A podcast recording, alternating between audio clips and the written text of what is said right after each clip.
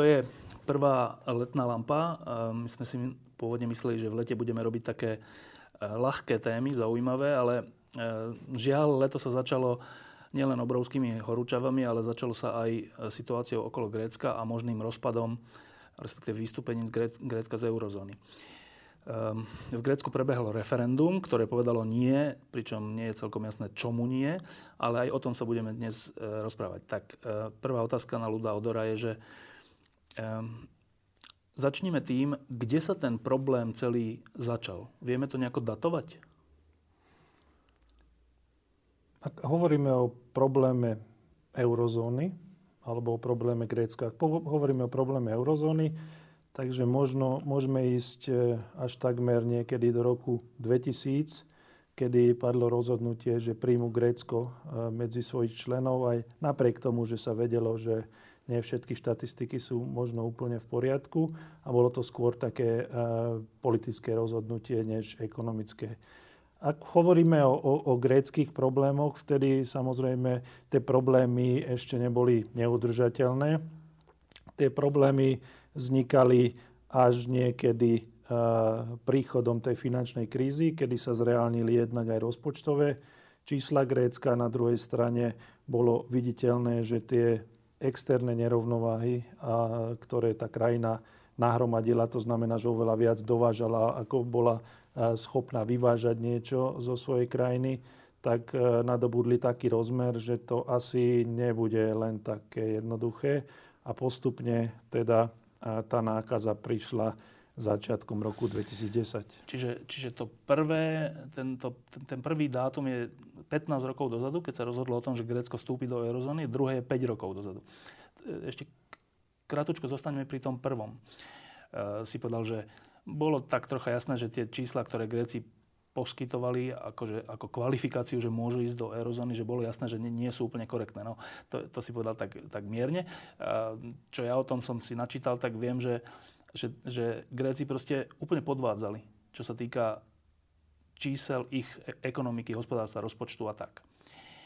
Uh, ako môžu európsky politici, teda tí, ktorí o tom rozhodovali, o pristúpení do eurozóny Grécka, ako môžu akceptovať podvody? No, tak neviem, či v tom čase bolo úplne evidentné, že sú to podvody alebo len akési skrášľovania čísel, lebo to robili viaceré krajiny. To znamená, že nie len Gréci, aj iné krajiny, ja neviem, Taliani tam vymysleli nejaké e, triky, aby, aby sa dostali na 2,9% s deficitom. Viaceré krajiny boli s dlhom e, vysoko nad 60, napriek tomu e, boli prijaté do eurozóny. V zásade v tom čase sa zdalo, že Tie problémy, aj keď, ja neviem, ten deficit alebo ten dlh je o čosi vyšší, než e, ukazujeme, tak to nebude nejaký problém, veď tie piliere, na ktorých stojí tá eurozóna, sú tak pevné, že to sa časom vyrieši. Čiže, čiže ak tomu dobre rozumiem, tak e, politici, ktorí rozhodovali, inštitúcie, ktoré rozhodovali, uprednostnili e, ten politický rozmer toho, teda tú svoju ideu, že čo najväčšia eurozóna pred realitou tých jednotlivých krajín? Áno. Áno. A prečo to uprednostnili? Čo, čo je na tom také lákavé, na tej čo najväčšej eurozóne, aby zatvárali oči pred tými faktami? Ako myslím si, že, že lákavé pre nich, bolo pre nich to, že na jednej strane eh, je mega veľmoc Spojené štáty americké a niečo podobné eh, chceli vytvoriť aj na tom európskom kontinente, aby jednak dovnútra Európy podporovali mier a mierové riešenie veci, čo je samozrejme chválihodná vec. Na druhej strane, aby vytvorili nejakú protiváhu teda tým Spojeným štátom. Takže môj súkromný názor je, že asi tieto dve veci tam zohrali istú úlohu. Dobre, a teraz, že keď, keď už sa teda takto rozhodli, už ten prvý gombík bol zle zapnutý. Ale mohlo to ešte dopadnúť, to je tá otázka, mohlo to ešte dopadnúť tak, že by sa teda rozopol a zapol správne, že, že tie štatistiky Gréci teda kamuflovali, ale nejakými reformami a nejakým zodpovedným, e, zodpovednou politikou by sa dostali do, do tej eurozóny ako normálny člen. Dalo sa to napraviť?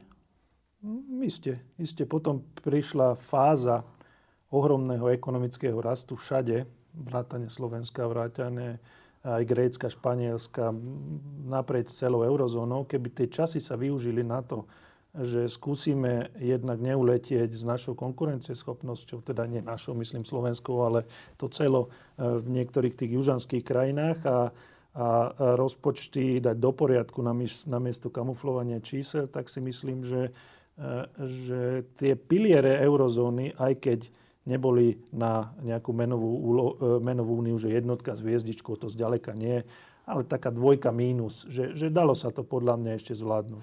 A teda nezvládlo sa to preto, že zase ten rast zaslepil politikov v tom zmysle, že však rast bude na veky, nemusíme s rozpočtom robiť nič, aj? Možno, možno by sme mohli povedať, že ktoré boli tie tri piliere, na ktorých tá eurozóna stála a čo sme si neuvedomovali v tom čase a kde sa urobili no. že chyby.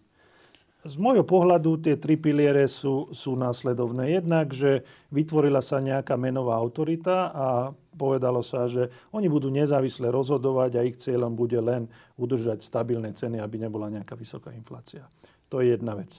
Druhá vec je, že samozrejme, keď sme v jednom klube a máme jednu menu, tak e, jedna krajina môže nakaziť druhú, ak e, e, hospodári veľmi nezodpovedne lebo e, môže byť nejaká panika, čo sme videli mnohokrát na tých trhoch. Takže oproti tomu sa vymysleli dve veci.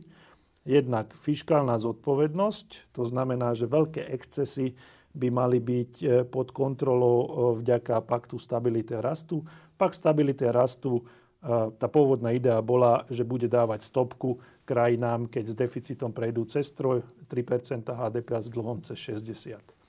A ten tretí pilier bol ten, že Dobre, aj keď prejdú, to je ich zodpovednosť, lebo stále tie zmluvy garantujú ich e, e, suverenitu v rozpočtových otázkach, tak tam bola klauzula, že nebudeme vás zachraňovať. Keď budete zle hospodáriť a budete lajdáci vo verejných financiách, tak vás nebudeme zachraňovať. Dobre. Čo z toho sa nezvládlo? No, takmer, takmer nič. V zásade, v zásade problém bol ten, že uh, tá menová politika fungovala ešte ako tak dobre. E, teraz nechcem hovoriť o tom, že ktoré možno, možno aspekty zlepšiť, ale tá druhá fáza... Teda, menová, teda inflácia sa držala na správnej úrovni, hej? Áno. Plus v zásade v priemere v plus minus za, za tie prvé roky to bolo v poriadku. No teraz e, v tej fiskálnej oblasti tam boli viaceré problémy. Jednak to, že e, tie dobré časy sa premárnili, že v dobrých časoch, kedy e, kufre e, verejných financí boli plné, tak samozrejme nestalo sa to, že by krajiny znižovali deficit, ale stalo sa to, že skôr to rozdali cez nejaké výdavkové programy. Navyše, keď aj e, hrozilo, že možno niektoré krajiny už sú veľmi za to hranou tých pravidiel, čo sme hovorili, tie stopky, tak sa vymyslelo, že Dobre, ale v istých prípadoch nemusíme tú stopku ukazovať a tých istých prípadov pribúdalo. ako pribúdalo stále.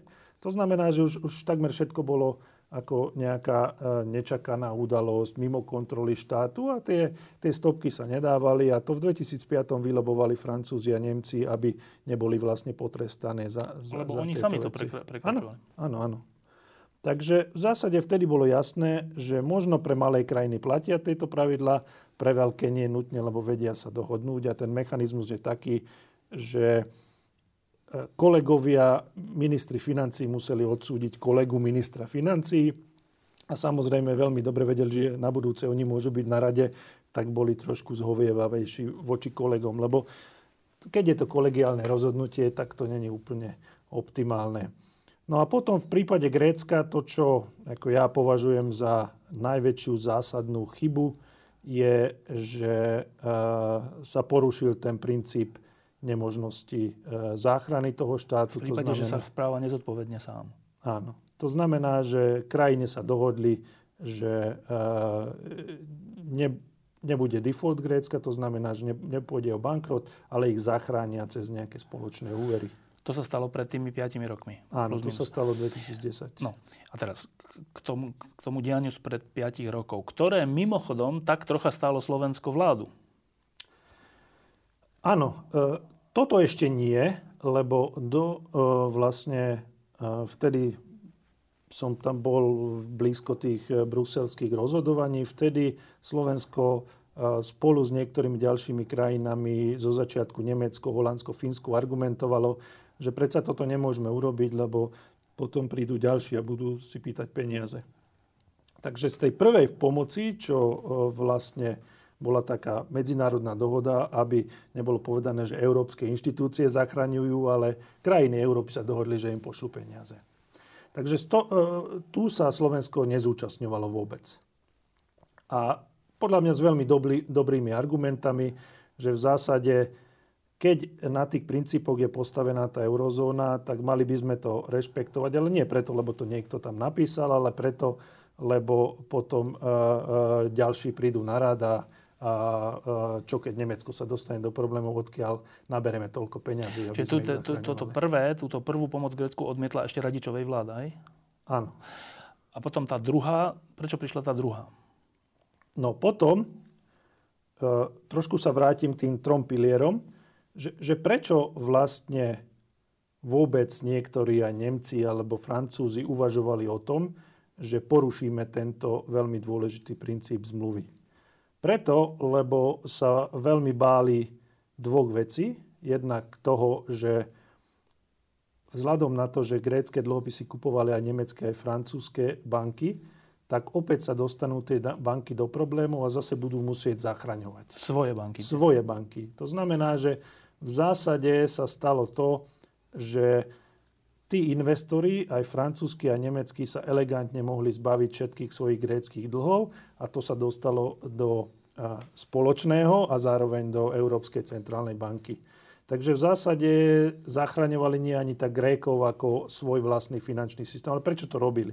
Preto to robili, lebo ten argument ich bol e, silný v tom, že a Európa nie je ako Amerika. V Amerike zoženiete financovanie na kapitálovom trhu cez banky. U nás najmä cez banky. A samozrejme aj banky držia e, veľkú časť e, dlhopisov svojej krajiny. Takže banky a samotná krajina sú strašne naviazané na seba a potom e, to ohrozí celú finančnú Keby stabilitu. tie banky skrachovali. Keby tie banky skrachovali. No my sme argumentovali, teda ja som vtedy argumentoval tým, že podľa mňa, keď už teda chceme nejaké peniaze použiť na rozumný účel, tak priority nemôžeme nastaviť zle. Nemôžeme zachraňovať členské štáty, ale keď sa bavíme, že dobré veľké systémové európske banky majú problémy, tak skúsme vlastne dočasne pomáhať e, tým finančným inštitúciám, lebo to je krvný obeh ekonomiky a nechajme padnúť e, Grécko a zároveň tým pádom aj tí, ktorí im požičali peniaze, e, budú na Ale keď povie, že necháme padnúť Grécko, tak my sme teraz v takom svete žijeme, že to znie škaredo. Ty, ale... Škaredo? Škaredo. Tak keď necháš niekoho padnúť, čak sa udrie. No práve, že takto sa udreli oveľa viacej, tí Gréci. To znamená, že nechať padnúť znamená, že nemusia zaplatiť všetko, čo si požičali. To si nemyslím, že e, e, pre toho je dlžníka je taká škaredá vec. Hej. To znamená, že pre ňo je to skôr dobré, ak niekto e, Eh, odpustí čas dlhov a tým pádom aj tí, ktorí im požičali, nesú, nesú za to zodpovednosť, že urobili to eh, zlé rozhodnutie. Takže v tom čase ja si myslím, že toto bolo eh, to najhoršie rozhodnutie, ktoré, ktoré mohlo byť. V zásade... Ešte raz si to mhm. zopakujme, mm-hmm. že to znamená, že boli dve možnosti. Keďže ten grécky dlh bol voči bankám, ktoré boli súkromné, ale boli aj francúzske, nemecké, všelijaké zahraničné a európsky trh si nemohol dovoliť, aby veľké banky padli. Tak boli dve možnosti, že buď teda budeme zachraňovať tie banky, dočasne tak, ako v Amerike, že potom tie banky tie peniaze vrátia, áno, áno. alebo budeme zachraňovať Grécko, akože, teda dáme tie peniaze Grécko a to ich dá znova tým bankám, ale teda urobíme to cez Grécko, čiže ono nepadne a nebude mať šancu sa reštrukturalizovať. Niečo takéto, hej? Áno, to Prečo znamená, sme sa rozhodli pre tú horšiu možnosť? Prečo sme sa nerozhodli pre tú, ktorú si ty, si ty navrhoval? Ako my? Ako Európa. A podľa mňa z dvoch dôvodov. Ten prvý dôvod bol taký, že predtým sme mali veľmi negatívnu skúsenosť, teda najmä Američania s pádom Lehman Brothers. A oni vnímali to, že ak nejaká krajina eurozóny skrachuje, tak to bude ako, uh, ako udalosť Lehman Brothers, že zase tu budeme mať tie všetky šoky. Čo, A viete, že Grécko je malá krajina. Nerozumiem tomu, ja hovorím... Lehman je mega inštitúcia, Hej. ale Grécko je malá krajina. Ja, ho, ja hovorím argumenty, ktoré, ktoré boli vtedy na druhej strane. Ja nehovorím, že, že ja tie argumenty považujem za, za nejaké správne a relevantné. Takže to bol jeden argument. A druhý argument bol pre mňa tiež až tak veľmi nepochopiteľný, že aj niektoré európske inštitúcie povedali, že v Európe už sme vyspelé krajine, tu, tu akože nemôžeme si dovoliť nejaký default, nie ani kvôli Grécku, ale potom príde na rad Portugalsko, Španielsko, Taliansko. Írsko. No. A moja odpoveď na to bola v tom čase, že a to aj tak príde na rad. Že aj tak sa to stane. Že aj tak sa to stane. Práve naopak, že keby sme videli, že tí investori prídu o čas svojich peňazí, tak budú oveľa obozretnejšie aj požičiavať štátom, no? Španielom, Talianom a, a týmto krajinám. Takže ako e, ťažko povedať, ako veľmi e, už po, e, po vojne je pochopiteľne každý generál, ale, ale v tom čase tieto argumenty padali okolo ja stola. ešte si pamätám jeden, že e, musíme pomôcť Grécku, respektíve urobiť tie eurovaly všetko. Ani nie tak kvôli Grécku, ale kvôli tomu, aby sme si kúpili čas a za ten čas, za tých 5 rokov, ktoré odtedy uplynuli, aby sme vybudovali nejakú bankovú úniu, aby sme vybudovali nejaké mechanizmy na to, že keď niečo také sa stane, tak budeme na to pripravení, lebo vtedy sme na to pripravení neboli. Čiže nevedeli sme, čo by sa stalo, keby Grécko zbankrotovalo. Bola to nová vec, ktorú, na ktorú sme neboli pripravení. Tak radšej mu nalejme veľa peňazí, aj tak vieme, že to nesplatí, aj tak vieme, že... Ale získame čas, na to, aby sme sa potom pripravili už na ten naozajstný odchod Grécka. Tak, bolo to tak? Tieto argumenty si myslím, že prišli trošku neskôr. V tej prvotnej fáze uh, tieto argumenty až tak neboli. Samozrejme, každý chápal, že uh, to, čo chýbalo v tom dizajne tej eurozóny, keď uh, tí otcovia to nejakým spôsobom dávali dohromady, je sú nejaké rezolučné mechanizmy, že keď je problém v banke, v bankovom sektore alebo so štátnym dlhom nejakej krajiny, že čo máme robiť. Nebol manuál. Nikto nevedel, čo, čo majú robiť a nechceli ísť na také neprebádané teritória a preto uh, radšej kupovali čas. To je, to, to je úplne uh, pravda. To znamená, že v každom prípade uh, chceli vytvoriť nejaké mechanizmy, ktoré to zvládnu ale v, tom, v tej prvotnej fáze e, ešte podľa mňa tie argumenty neboli také prevažujúce.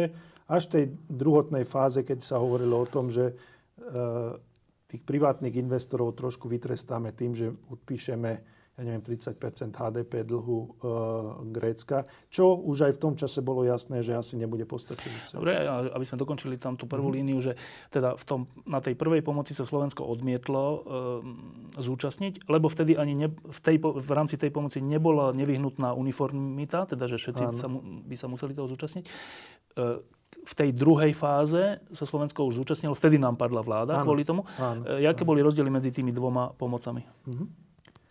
V zásade to, toto bolo také ad hoc riešenie a Slovensko teda povedalo, že je lepšie to inak riešiť a nemali by sme to takto riešiť.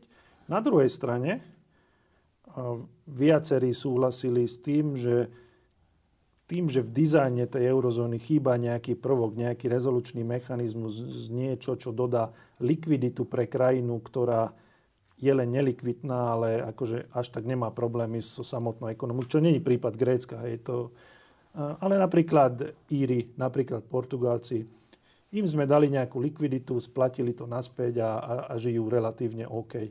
To znamená, že v zásade tým, že v tom pôvodnom dizajne niečo chýbalo, tak aj Slovensko, aj viaceré krajiny rozmýšľali, ako ten pôvodný dizajn doplniť o, o nejaký takýto prvok, nejaký rezolučný fond. No a v prvom rade, aby to bolo nejaký permanentný mechanizmus, tak tomu, proti tomu sa postavili Nemci, lebo sa báli, že ich súdy povedia, že každá trvalá pomoc je, odporuje tým európskym princípom.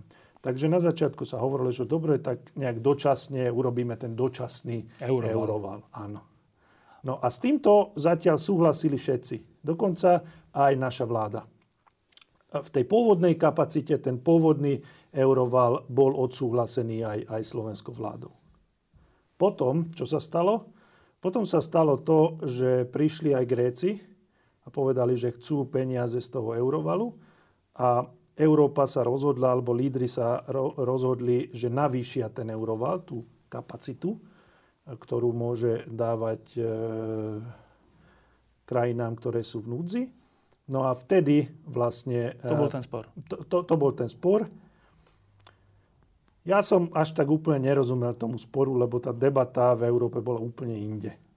Tá debata už bola o tom, že ako bude ten možno permanentný euroval fungovať. A, a v zásade, keď, keby sme aj zobrali, že nenavýšime euroval, že to, čo schválila aj slovenská vláda, že na niečom by padol ten euroval, ten, aj ten malý euroval mal na to, že bolo toľko treba. peňazí, že mohli dať Grékom toľko, uh, koľko chceli. To znamená, že aj keby sme neboli odsúhlasili to navýšenie, Gréci by tak či tak dostali z toho malého eurovalu tie peniaze. Áno, čiže tá vláda padla troška z iných dôvodov. Však o tom áno, teraz, o tom áno, teraz áno, áno, ale ako, nechcem ísť do Dobre. politiky, akože to, toto bola taká trošku zámienka. Áno. No a teraz k tomu samotnému Grécku. Teda, dobre, pred, pred 5 rokmi sa rozhodlo, že začneme im v úvodzovkách pomáhať, začali sa tam posielať peniaze. Koľko sa tam poslalo peňazí za celý ten čas? Uh, dosť veľa. To znamená, že uh, ten druhý program, ktorý tam bol v rámci toho navýšeného eurovalu, ten limit tam bol tuším 144 miliard, z toho oni vyčerpali zhruba nejakých 130-131 miliard. Potom ešte z menového fondu dostali nejaké peniaze. Takže to sú tie viditeľné pôžičky, ktoré boli Grécku. Zatiaľ z ESM nemali žiadnu pôžičku z toho trvalého mechanizmu, ale to nie je všetko lebo aj cez centrálnu banku, ktorá e, financuje e, v zásade grécké banky, oni dostávajú istú pomoc, zatiaľ vo forme likvidity, to znamená, že, môžu mať peniaze na účtok, ale k tomu sa možno ešte dostaneme pri, e, súča, pri súčasnom rozoberaní tej krízy. A v zásade aj tam bolo relatívne veľa peňazí. Keď, keď len aby sme mali nejakú Odhad, no. predstavu no. odhadom, že Slovensko, čo má 1% približne podiel v týchto mechanizmoch, tak priamo tam máme 1,5 miliardy, nepriamo tiež 1,5, nejaké 3 miliardy uh, eur a to je 1%. Čiže 300 miliard je to? Áno. No a k tomu mierim, že dobre, tak e, európsky politici sa rozhodli, že e, pomôžu, myslia si, že pomôžu Grécku peniazmi. Dobre, dali sme tam za 5 rokov 300 miliard eur.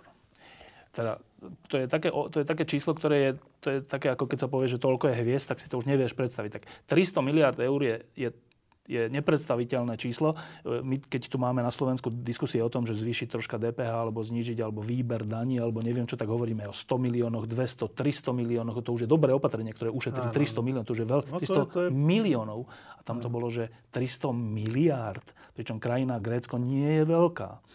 A teraz taká tá úplne prvotná otázka je, že, počkaj, že 300 miliárd nestačilo na to, aby sa Grécko z toho dostalo? Uh, treba tu rozlíšiť, že my sme tie peniaze že nedali do ich rozpočtu, že urobte s nimi čo chcete, ale oni mali už predtým relatívne veľký dlh a my sme im požičali na to, aby mohli splatiť tie svoje staré dlhy. To znamená, že potom ich vrecku... Aj tak nič nezostalo. Aj tak nič nezostalo, áno. Čiže my sme vlastne urobili to, že sme uspokojili tie banky. Áno. Áno, áno. Ale to znamená, samotnému kým, Grécku to nič nedalo? Kým, kým predtým uh, uh, Grécko Len sa zmenil ja veriteľ. Áno. To je celé. To, že uh, oproti súkromným veriteľom teraz takmer sú všetky sú štátne veriteľe. To, to je vlastne tá pomoc. Áno, to je tá pomoc. Teda, pomoc spočíva v tom, že Grécko neskrachovalo, Áno. že teda tí, tie súkromné banky už na nich netlačia, že vráťte nám tie peniaze, lebo to majú teraz štáty, Európska únia, ktorá až tak netlačí ako súkromné banky. Tak tak netlačí. No, e, z akého pohľadu? Lebo teraz e, Gréci povedali, že moc na nás tlačia s tými no, požiadavkami. Ale skôr ide o to, že e, keď už ten súkromný investor nebol ochotný to urobiť, tak aby sa predišlo bankrotu tej krajiny, tak zrazu prišiel verejný investor, ktorý povedal, že on je ochotný niesť to riziko. Teda Európska únia. Teda Európska únia. No. A IMF, menový fond. Dobre, a teraz počas tých 5 rokov na začiatku malo Grécko nejaký dlh a teraz všade čítam, že má ešte väčší. Pričom paradoxne ale čítam, že zase také zmeny urobili, že keby sa očistilo od dlhy, o splácanie dlhov, tak samotný ten rok Gréci, Grécko je skôr v pluse, že, že nemíňa viac ako predtým. A to mi nejde do, dohromady. Tak rastie im dlh, pričom nemíňajú viac ako vy, vyprodukujú. Tak ako to je? Lebo ten dlh meriame voči ekonomickej výkonnosti a tá ekonomická výkonnosť išla Klesla. úplne dole 30% To znamená, že predstavme si, že máme 100% e, dlh HDP a teraz, keď nám ide vlastne na 70 ekonomika, tak zrazu máme 100 lomeno 70 dlh. To znamená, že ten dlh rastie aj napriek tomuto. Áno, že dlh rastie, ale teda Báza, v na čo sa nie je vinou Grékov, ale vinou prepadu tej ekonomiky. Teda nie tým, že by viac míňali. Áno. Nie tým, že by viac míňali, ale tým, že sa menej darí ekonomike. Dobre. Áno. Ale teda je to naozaj pravda, že šetria? Áno. Tých 5 rokov? Áno. Veľmi? To, to záleží od toho, ako to začíname merať, ale podľa mňa, podľa mňa reálne šetria relatívne veľa. Ja nehovorím, že dosť, to, e, zďaleka som od toho, aby som to povedal, ale šetria. No, e, lebo to sú tie také tie e, ľudové argumenty, že počuje, že tí Gréci chcú od nás peniaze, ale však oni majú priemerný dôchodok 1000, 2000 eur, alebo ktorý sa postupne mení, ale že štátni zamestnanci aj 2000 odchádzajú v 40 rokoch do dôchodku a takéto reči. Tak, tak to, táto krajina chce od nás peniaze, kde máme dôchodky 300-400 eur. Mm-hmm. Dobre, to sa zmenilo za tých 5 rokov? Zmenilo sa. Zmenilo sa výrazne. Vlastne tak kúpna sila tých Grékov išla tiež dole zhruba o tých 30% dôchodky išli dole, mzdy išli dole. To neznamená, že nie sú tam tie rozdiely, ale, ale už nie je tak vysoké ako predtým. To, čo ja považujem za mýtus, že väčšinou sa hovorilo, že, že tí leniví, tuční Gréci no. a veľmi sa to zjednodušovalo tak som tak zo srandy pozrel e, index obezity a pozrel som počet pracovných e, hodín, tak v obi dvoch prípadoch Gréci sú na tom lepšie ako Slovensko. Takže to je trošku kliše, ale určite je pravda, že zo začiatku e, ten systém bol tak nastavený, že tie produktívne činnosti boli utlmené, tie menej produktívne boli prebúdnené a tam bolo strašne veľa peňazí a oproti Slovensku tam e, naozaj tie štátne systémy, či už zamestnanosti alebo dôchodkov, boli úplne, úplne mimo všetkého. A to sa začalo meniť za tých 5 rokov? Áno, ale stále je tam veľký rozdiel. Menilo sa to, áno. Dobre, tak, e, lebo samozrejme, že Gréci, ktorých to postihlo, tak hovoria, že to je strašné, že to je strašne bolestivé, že, že 20%, 30% sa prepadlo pod hranicu chudoby a tak. No ono, tá hranica je v každej krajine iná, asi podľa toho, ako to bolo predtým, čiže to je, každý má inú hranicu chudoby. Ale teda keď počúvaš Grékov a grécké noviny a, a tak, tak, vy, tak máš pocit, že to, že to bol katastrofálne bolestivý reformný program tých 5 rokov. Keď počúvaš európskych politikov, ktorí teraz hovoria, tak hovoria, grécka siesta končí. Tak teraz čo, tak bola to siesta alebo bolestivé reformy? To boli určite bolestivé. V zásade, ak niekomu zoberú 10% príjmu, to už vníma ako bolestivú vec ide o to, že to, to, čo si myslím, že relatívne, relatívne Gréci urobili, je, že naozaj v rozpočte prijali opatrenia, ktoré znížili vlastne ten eh, deficit, ktorý majú. Na druhej strane veľmi málo urobili preto nejaké reformy, aby tá ekonomika začala rásť, aby, aby bola naštartovaná, či už na trhu práce, alebo vôbec akože eh, prestať e, e, s tým modelom, že naozaj tie služby nás a štátny sektor vytrhne z biedy a naozaj len pár vecí môžeme exportovať do zahraničia.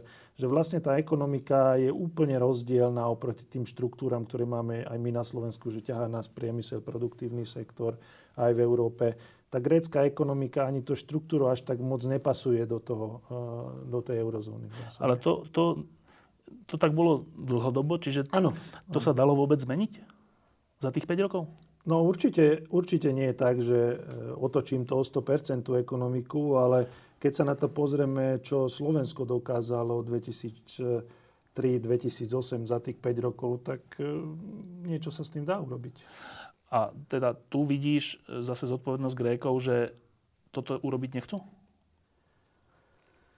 Neviem, či nechcú alebo nedokážu, ne, neviem, ale z nejakého dôvodu výsledky nemajú. No, teda, a teda o tej pomoci vlastne, že tak ten, tých 5 rokov vyjednávaní eurovalov, posielaní peňazí Grécku pomohlo alebo nie? Bola to pomoc alebo nebola to pomoc? No, určite podľa mňa, keby sme boli na začiatku odpustili, teda odpustili, že, že tie straty by pripísali tie finančné inštitúcie a zároveň by sme sa snažili o to, aby sme tam, kde ten problém je dôležitejší, finančný sektor, aby sme ochránili, tak aj Gréci by, by teraz na tom boli lepšie, aj eurozóna. Že boli by skôr, teda padli by na kolena, ale už by sa z nich dostali, hej? Nepadli by na kolena. No, bankrot by bol? To, to nie je až taká bolestivá vec. Není? Nie. Čiže, čiže ty hovoríš, že keby to bolo tak, ako si ty hovoril, že, ako si si ty predstavoval, že, že teda pomôže sa tým bankám, tým, tým európskym, aby nepadli a musia potom ale tie peniaze tiež vrátiť. Samozrejme. A Grécko tým pádom odpíše čas dlhu e, a postupne sa pozviecha, že, že to by bola reálna pomoc. A to čo, to, čo sme v skutočnosti urobili, by si jak nazval? To je, to je, povedal by som také, že 5-ročné trápenie aj z jednej, aj z druhej strany.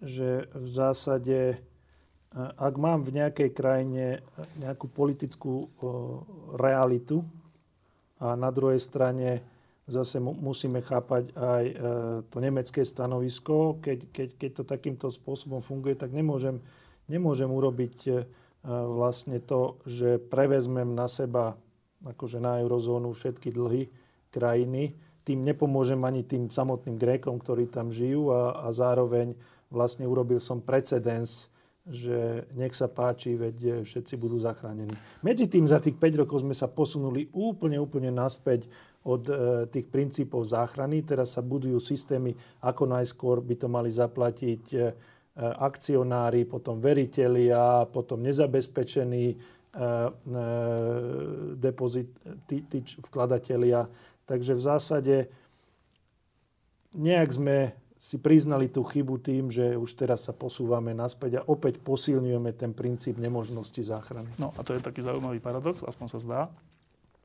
že keď pozeráme v telke aj pred, tom, pred tým referendum, aj počas, tak Gréci sú takí tí nahnevaní, ktorí hovoria, že, že to, čo od nás Európska únia a, a Centrálna banka a proste inštitúcie chcú, tak to nás vlastne v skutočnosti iba tlačí dole, to není žiadna pomoc, to je iba to, že stále sa máme horšie, našej, našej ekonomike sa nedarí a nemá to žiaden výsledok, tak ne, nerobte to tak ďalej. Tak toto počúvame. A teda ano. môj prvý reflex je, že no počkajte Gréci, ale že tie dlhy ste si urobili vy tak zase nemôžete to brať, že tuto, tuto vám niekto núti nejaké programy, ktoré sú zlé, ale však to sú vaše dlhy. Tak keď nebyť tej Európskej únie, tak čo robíte s tými dlhy? Ale to, čo ty hovoríš, je paradoxne, že tak trocha majú tí ľudia pravdu. Ako tí ľudia majú v tom pravdu, že oni by na tom teraz boli lepšie, keby sme boli urobili nejaké kroky inak. Teraz je otázka, že, že prečo to, čo možno vola, kedy by zafungovalo trošku lepšie, teraz, prečo to neurobíme? Prečo neodpustíme im 30% dlhu? Ako v zásade problém je ten, že ja si myslím, teraz možno budem trošku e, politicky hovoriť, ale ak je tam vláda, ktorá aspoň robí čiastočne, možno nie všetky, možno sa nestará o ten raz až tak, ako sme chceli, ale robí aspoň nejaký program a a nemá tú vidinu, alebo e, tá Európska únia nedokáže im povedať, že ak to spravíte, tak vám odpustíme, že 20% dlho, lebo vidíme, že máte už 180, že s tým sa nedá, no? nedá nič robiť.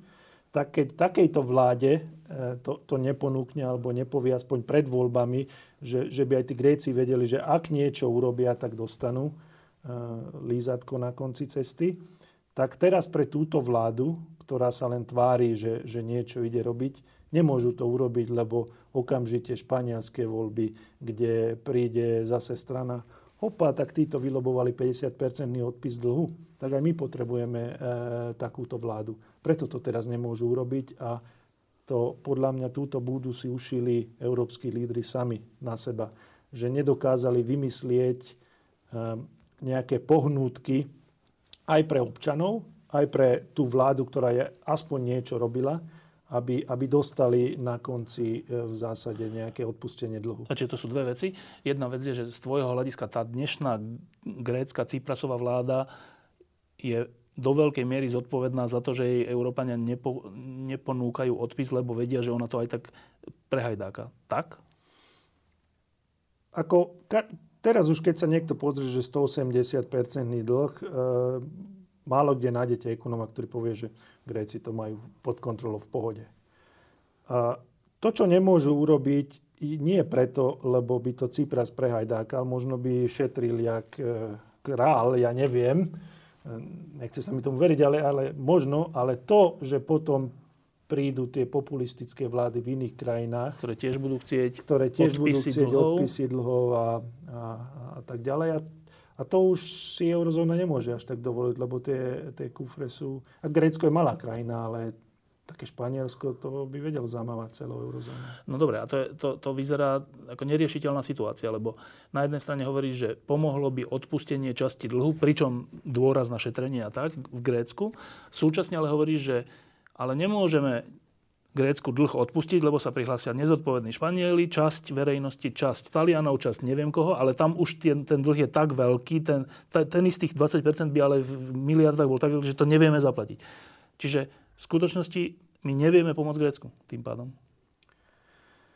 V tejto fáze je to už veľmi ťažké.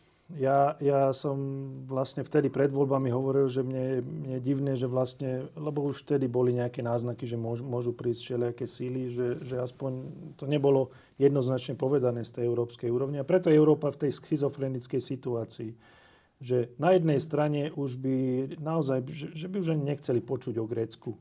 Že čo sa deje v Grécku, keď chcú ísť Gréci, nech idú. Akože viacerí politici majú, majú tento prístup. Na druhej strane to čo, to, čo sa obávajú, že keď jedna krajina opustí tú eurozónu, tak eurozóna už není menová únia a je len nejaký mechanizmus naviazaných kurzov, že na budúce môže byť niekto iný na rade a tým pádom to požičiavanie bude drahšie pre všetky krajiny, lebo to riziko tam tam bude. Prečo? Že keď jedna krajina odíde z eurozóny, prečo to už není eurozóna? Prečo to už není menová únia potom? Preto, le, lebo už je z toho, už to není únia, ale už to je len, keby sme my naviazali veľmi silno kurz. Prečo? Však je to únia minus jeden člen. Áno, akože počtovo to sedí, ale ekonomicky to, to nesedí. To znamená, že teraz tie finančné trhy nemajú dôvod e, pri, pri tých zlých správach spochybňovať nejakú inú krajinu, ale v budúcnosti možno by dokázali e, nejakú inú krajinu e, vytlačiť z tej eurozóny. Čiže, čiže máme tu taký, to, to je ďalšia neriešiteľná vec, že na jednej strane by bolo zdravé, aby Grécko opustilo euro, eurozónu, pre Grécko samotné, možno aj pre eurozónu. Na druhej strane pre to isté Grécko, ale najmä pre eurozónu by to mohlo byť ničivé? nie, nie že ničivé, z dlhodobého hľadiska nákladné tiež. To znamená, že dlhodobo už by sa to vnímalo inak, už tie rizikové prémie boli vyššie, lebo vždy by tam bola tá pravdepodobnosť, že čo, tak, čo, čo ak tá krajina odíde, zavedie si nejakú vlastnú menu a tak ďalej. Dobre, no a v tejto a, situácii, uh-huh. teraz, teraz tu máme pár dní po, ref, po referende gréckom, máme e, ďalšie rokovania s gréckou vládou, ďalšie rokovania eurozóny, e, európskych ministrov financií a tak. Zase sa hovorí, že na budu, posledný deadline je už štvrtok, teda potom ale naozajstný je v nedelu a potom zase bude ešte ten naozaj naozajstný ďalšiu nedelu. Mm. Ale to, čo ty hovoríš, z toho mi nevyplýva, ja vôbec nemám predstavu, že či sa urobí jedno alebo druhé, obidve sú zlé riešenia. Je to tak? Áno. Je to tak? Áno. Dobre, tak ktoré by si ty uprednostnil? Ta, takto nemôže v zásade eurozóna len tak vykopnúť Grékov. Lebo nie sú na to paragrafy. Hej. No. Tie zmluvy nemysleli na to, že, no. že aj cesta no. von by mala existovať. To znamená, že to sa môže stať jedine tak, že Gréci sa zdvihnú a odídu. A podľa mňa viacerí politici teraz by to veľmi uvítali v eurozóne, keby sa to stalo, že dobre, Gréci odídu. Gréci zase majú tú situáciu, že oni nechcú opustiť eurozónu, lebo tie krátkodobé náklady sú enormné. Videli sme e, problémy Argentíny niekoľkokrát. To nie je tak, že, že odídem a, a som v pohode. V zásade nová mena mi uletí, všetky úspory sú zničené, dôchodky, mzdy 20-30% dole. Niektorí z tých e, argentínskych bývalých e, ministrov im, im radí Gréci, že nechoďte preč, lebo to, to, to nie je, akože no. to, to bude zle. Takže, e, ale nechcú šetriť. Že čo teraz majú? Každá, aj, aj eurozóna, aj Gréci sú v tej schizofrenickej situácii, že nevedia čo skôr.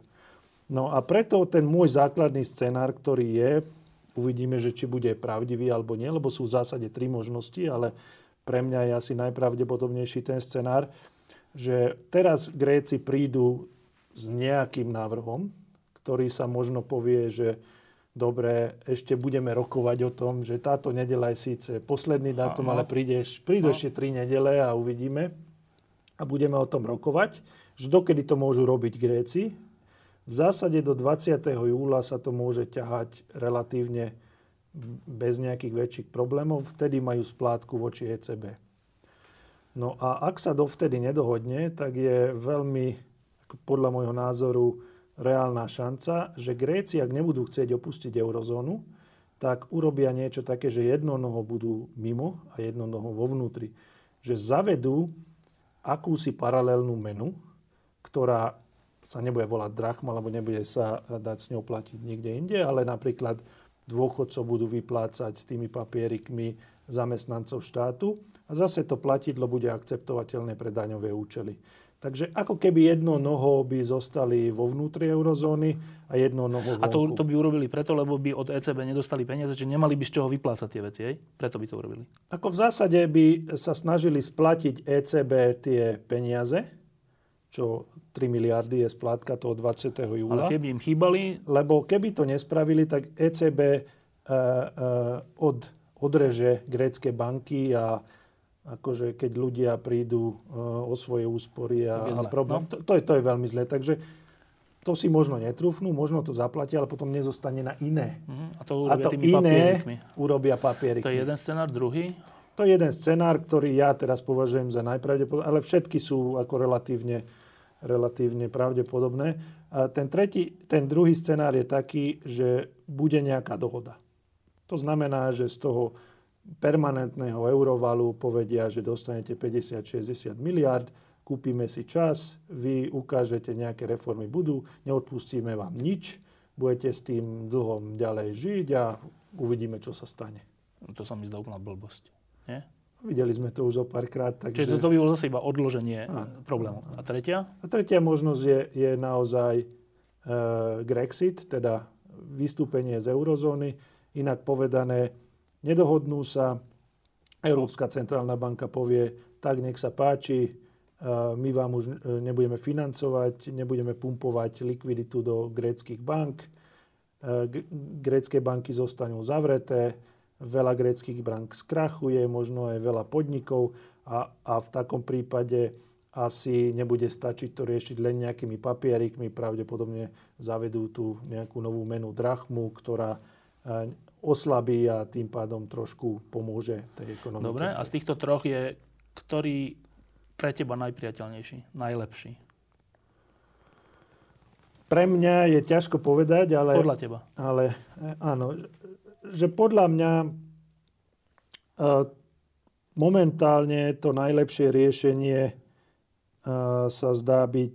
Teda, akože ja, ja, takto, ja by som nebol ani proti tomu tretiemu riešeniu, že, že Gréci odídu a, a tak, ale ako viem si, viem si pred, predstaviť aj tú prvú alternatívu. To znamená, že trošku, trošku si pomôžu tým, že budú mať nejaké vlastné platidlo, čo bude bez strácať samozrejme voči euru nejakú hodnotu, že trošku si s tým pomôžu. Ale bohužiaľ neviem si to predstaviť ako dlhodobé riešenie a neviem, či je v silách tej gréckej vlády aj s touto pomocou sa vyhrabať z tých e, problémov. Ako najhoršie by bolo to druhé riešenie, že zase to odložíme, zase im dáme na tej splátky peniaze z toho Ale na to myslím, že už nejak, aspoň z toho, čo čítam a vidím, vôľa veľká není. Či je? Nie, nie je veľká vôľa, ale... Dobre, a čo je teda dobre, ale na to však lebo teraz sa vytvára troška taká psychóza, že Gréci to sú tí zlí a my sme tí dobrí zodpovední, čo je troška blbosť. Tak keď chceme pomôcť Grécku, ale reálne pomôcť, čo by sme mali urobiť? No hovorím, v tejto situácii je to veľmi ťažké, lebo riskujeme to, že ak naozaj teraz, teraz reálne pomôžeme tým Grékom, že odpíšeme 50% dlhu, tak na rade budú ďalšie krajiny. Čiže to není riešenie. Ďal, druhé možné riešenie je čo? Uh, není veľa akože dobrých riešení, no nech skúsia niečo s to paralelnou menou, ktorá potom trošku oslabí, nech, e, dajú dole dôchodky výrazne, ich presvedčíme aspoň.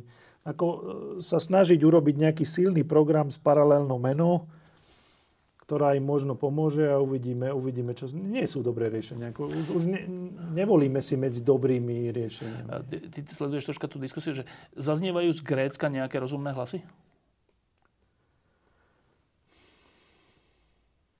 Moc nie, čo? Moc nie. Moc nie.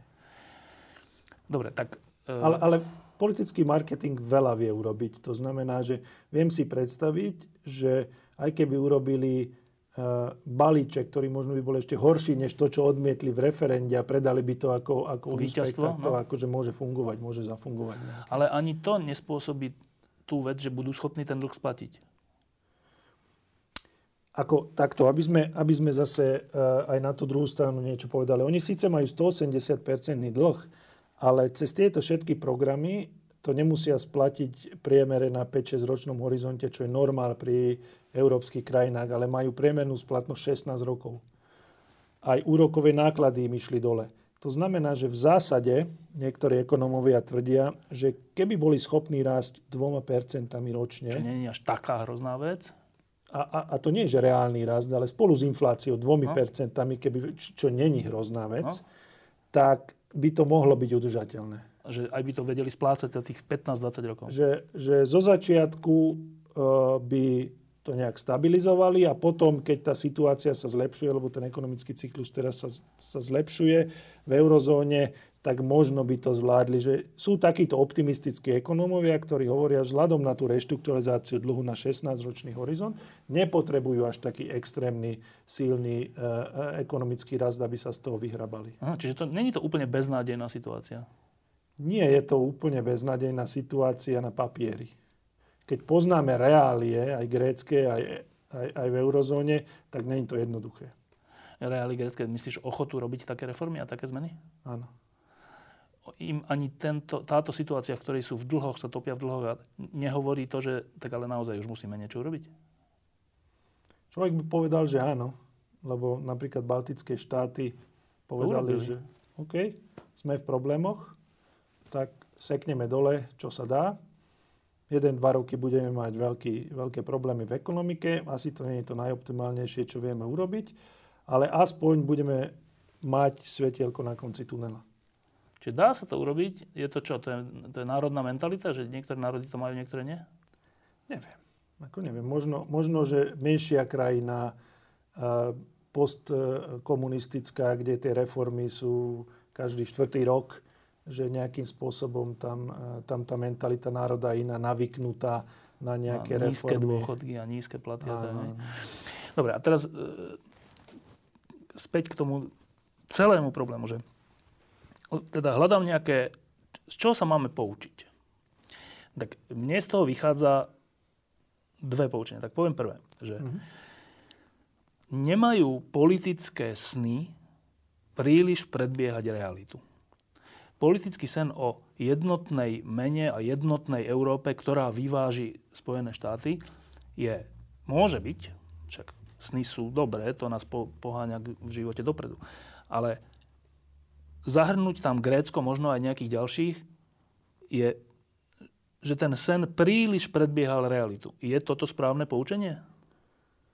Áno, v tomto prípade určite áno. Viem si predstaviť, že v niektorých iných prípadoch, keď není ten sen, ktorý, ktorý tých ľudí e, e, nadchne niečím, tak sa to ani nerealizuje, ale v tomto prípade je to tak, ako, ako bolo povedané. Dobre, čiže, čiže to je chyba nás, Európanov, nie Grékov, toto. Áno. Aj, lebo tak oni zase nemuseli falšovať. to znamená, že ich, ich problém je čiastočne, ale je to aj naša chyba. Dobre, a teraz poučenie, čo sa týka Grékov, že uh, žili nad pomery? Áno. Žili? Áno. Dlhé roky? Áno. Čo, čo, nadpomery, vysvetlím, že čo si myslím no. nad tým nadpomery. To znamená, že krajina, ktorá nemá dostatok financií a tie financie ťahá zvonka, tak najlepšiu vec, čo môže urobiť, že investuje tie peniaze lebo z toho sú výnosy a bude môcť plácať no. to, čo zvonka ťahá. No. no, takže, a oni to nedávali do investícií, ale do spotreby. a to je cesta veľmi zlá. To znamená, že spotreba síce išla hore, príjmy išli hore, ale na úkor budúcnosti. No a to smerujem k tomu druhému poučeniu, že lenže tieto veci, že teda dostaneš peniaze od bank, od, neviem, od koho, eurovalu, ale ty si politik, e, a je skúsenosť naša aj tu na Slovensku, aj všade, že politik musí byť zvolený, takže keď sa blížia voľby, tak je najlepšie, aby robil balíčky, aby robil niečo zadarmo, aby rozdával a nie investoval. Eh, no a keď máš tie peniaze lacné, čo, čo dostávaš, ľahko ich dostávaš, áno, no tak s ľahkosťou ich aj rozdávaš. Áno. No. Však napokon aj teraz sú lacné peniaze. Aj teraz je to tak, že sú nízke úroky a tak. No a teraz vyvoďme z toho nejaké poučenie, že čo by sa malo zmeniť, aby sme si sami sebe zamedzili takémuto správaniu. Uh-huh. Ako v zásade podľa mňa to, čo, to, čo treba urobiť, e, aké sú ponaučenia z tej celej krízy a čo by sme mali spraviť, aby sme to neopakovali. Tá, to prvé ponaučenie je úplne jednoduché. To pozná každé dieťa z rozprávky Mravec a Cvrček. Proste. Keď je leto, treba robiť zásoby. A to sme nikdy nerobili. Keď, keď bolo leto, rast. keď bol rast, tak sme rozdávali. A práve preto momentálne sa rozmýšľa o tom, ako tú celú rozpočtovú architektúru zmeniť tak, aby sme zamedzili politikom rozdávať v dobrých časoch. Aby vytvorili nejaký priestor na tie zlé časy. To sa dá? Teoreticky áno, prakticky uvidíme. V zásade tam, kde aj momentálne ja pracujem, je rozpočtová rada, ktorá je technokratický orgán, ktorý by mal nejakým spôsobom E, fungovať ako strážny pes, že štekať, keď je zle v rozpočte a tým pádom povedať voličom, že hopa, niečo sa tu deje. A teraz takýchto podobných inštitúcií je už, je už e, veľa. Dokonca sa uvažuje o tom, že v eurozóne, tým, že komisia je dosť pod politickým tlakom, že sa vytvorí len technokratická inštitúcia, ktorá bude posudzovať naozaj, či tá krajina splňa alebo nesplňa nejaké podmienky. To je jedna vec. To, čo ale je úplne kľúčové, je inde. To je vo finančnom sektore. V zásade, keď sa pozrieme, že, že aký je rozdiel medzi Kaliforniou a Gréckom, tak jeden výrazný rozdiel je ten, že ak aj Kalifornia skrachuje... Čo sa stalo? Takmer. Tak v zásade federálna vláda ich nezachráni. Robte si, čo chcete, 150 rokov, my naozaj ctíme to, že to sú vaše veci, robte, robte si, čo chcete, ale dôležitá vec je, že to neznamená problém pre kalifornský bankový sektor, lebo taký nie je. Je tam len americký bankový sektor. Nie je veľká previazanosť medzi bankovým sektorom v, tej dana, v tom danom štáte a, a, a, a tým štátom. A, tým štátom, a to čo znamená pre, prehodené na Európu? To znamená to, že musíme mať európsky finančný systém. To znamená čo? To znamená v zásade to, že nemôžu krajiny byť súpermi v tejto oblasti, musí byť, musia byť jednotné pravidla, musí byť jednotný arbiter, ktorý ich bude posudzovať a musia byť také regulačné pravidlá vymyslené, aby banky nepreferovali dlhopisy vlastnej krajiny. Doteraz, ak ste mali v banke, ja neviem, španielský dlhopis, tak na to ste nepotrebovali ani kapitál, lebo to malo nulovú rizikovú váhu. Čo vidíme, že nemá to nulovú, no. že môže to skrachovať. Že musíme tú reguláciu tak nastaviť, aby sme vytvorili európsky finančný sektor. Počkaj, ešte raz mi to povedz, lebo tomu mm. ja mhm. nerozumiem, že e, čo znamená euro? Tak budú tu ďalej súkromné, ne, nevoláš po nejakom jednotnej banke, alebo nie, čo? No, ako, budú... ako dohľad áno, že dohľad musí byť dohľad pod nejakou jednotnou Dobre, ale že čo, že budú, budú banky tak, ako boli, francúzske a nemecké. A teraz áno. bude nejaká Grécko 2 krajina, ktorá chce chce pôžičky, tak ako ich chcelo Grécko, oni im ich dávali. A ty hovoríš čo, že, by im, že treba vymyslieť systém, aby, im, aby tomu Grécku to nedali?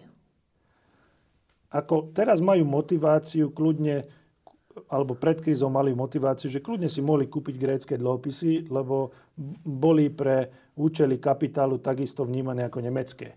To znamená, že nemuseli si odložiť časť kapitálu na to, že čo, čo keď. keď. A toto takto nemôže fungovať. To znamená?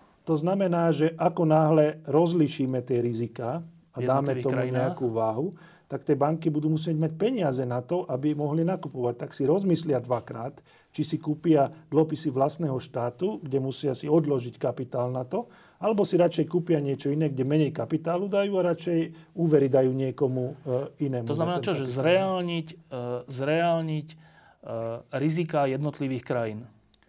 Áno, pre účely bankového sektora. To znamená, že aby banky mali motivované nie e, byť naviazané na vlastnú krajinu, ale aby rozmýšľali globálne, že tie úvery naozaj aj cez hranice dávali, aby tie bankové skupiny neboli fragmentované. Ale, no, ale vidíš, že tam ten bol problém, že to boli nemecké a francúzske banky, ktoré dali do Grécka, nie do svojej krajiny. Tam bol problém, že to dávali inde. Že... Áno, ale, ale v zásade zadarmo. To znamená, že nemuseli na to viazať kapitál. A to úplne jednou vetou mi povedať, že a to sa ako dá spraviť, to, čo teraz hovoríš? To by bol nejaký zákon, ktorý by čo robiť, čo povedal? Existujú pravidlá, e, podľa ktorých sa majú správať banky že keď dám úver Ferovi, tak musím si odložiť do e, rezervy toľkoto peňazí, tak teraz by bolo pravidlo, že keď dávam, e, e, kupujem dlhopis Nemecka, tak si musím odložiť toľko, keď dávam dlhopis Španielsku, tak musím odložiť viacej. To je realistické urobiť? Je. Ide áno. to k tomu? Áno, áno. Ide to k tomu, hej? A zároveň ešte aj koncentračné rizika. To znamená, že asi je veľmi rizikové dávať 30 môjho, mojich aktív Ferovi. Musím to rozložiť medzi krajinami. Takže nemôže sa stať, že tá banka kupuje len grécké dlhopisy, ale musí medzi krajinami. Tým pádom, aj keď Grécko skrachuje, podľa mňa k tomuto musíme smerovať, že musíme umožniť v rámci eurozóny reštrukturalizáciu bez toho, aby bankový sektor e, skolaboval. A toto potrebujeme, na toto potrebujeme tú úniu. Dobre, a teraz posledná vec. Um, do dvoch rolí ťa teraz vystavím. Prvá mm-hmm. rola, uh, si grécky premiér teraz. Uh, ja som Merkelová a teraz sa stretávame v nedelu. Uh, s čím by si za mňou prišiel? Tak ako vieme, Grécko bude žiadať o pomoc ESM. Zobral by som vlastne tie požiadavky, ktoré dali veriteľia. Dal by som na stôl to, čo Gréci ponúkali a niečo medzi tým. By si mi ponúkal? Áno. Teraz sa prevtelíš do Merkelovej a ja som Cypras. Čo mi na to povieš?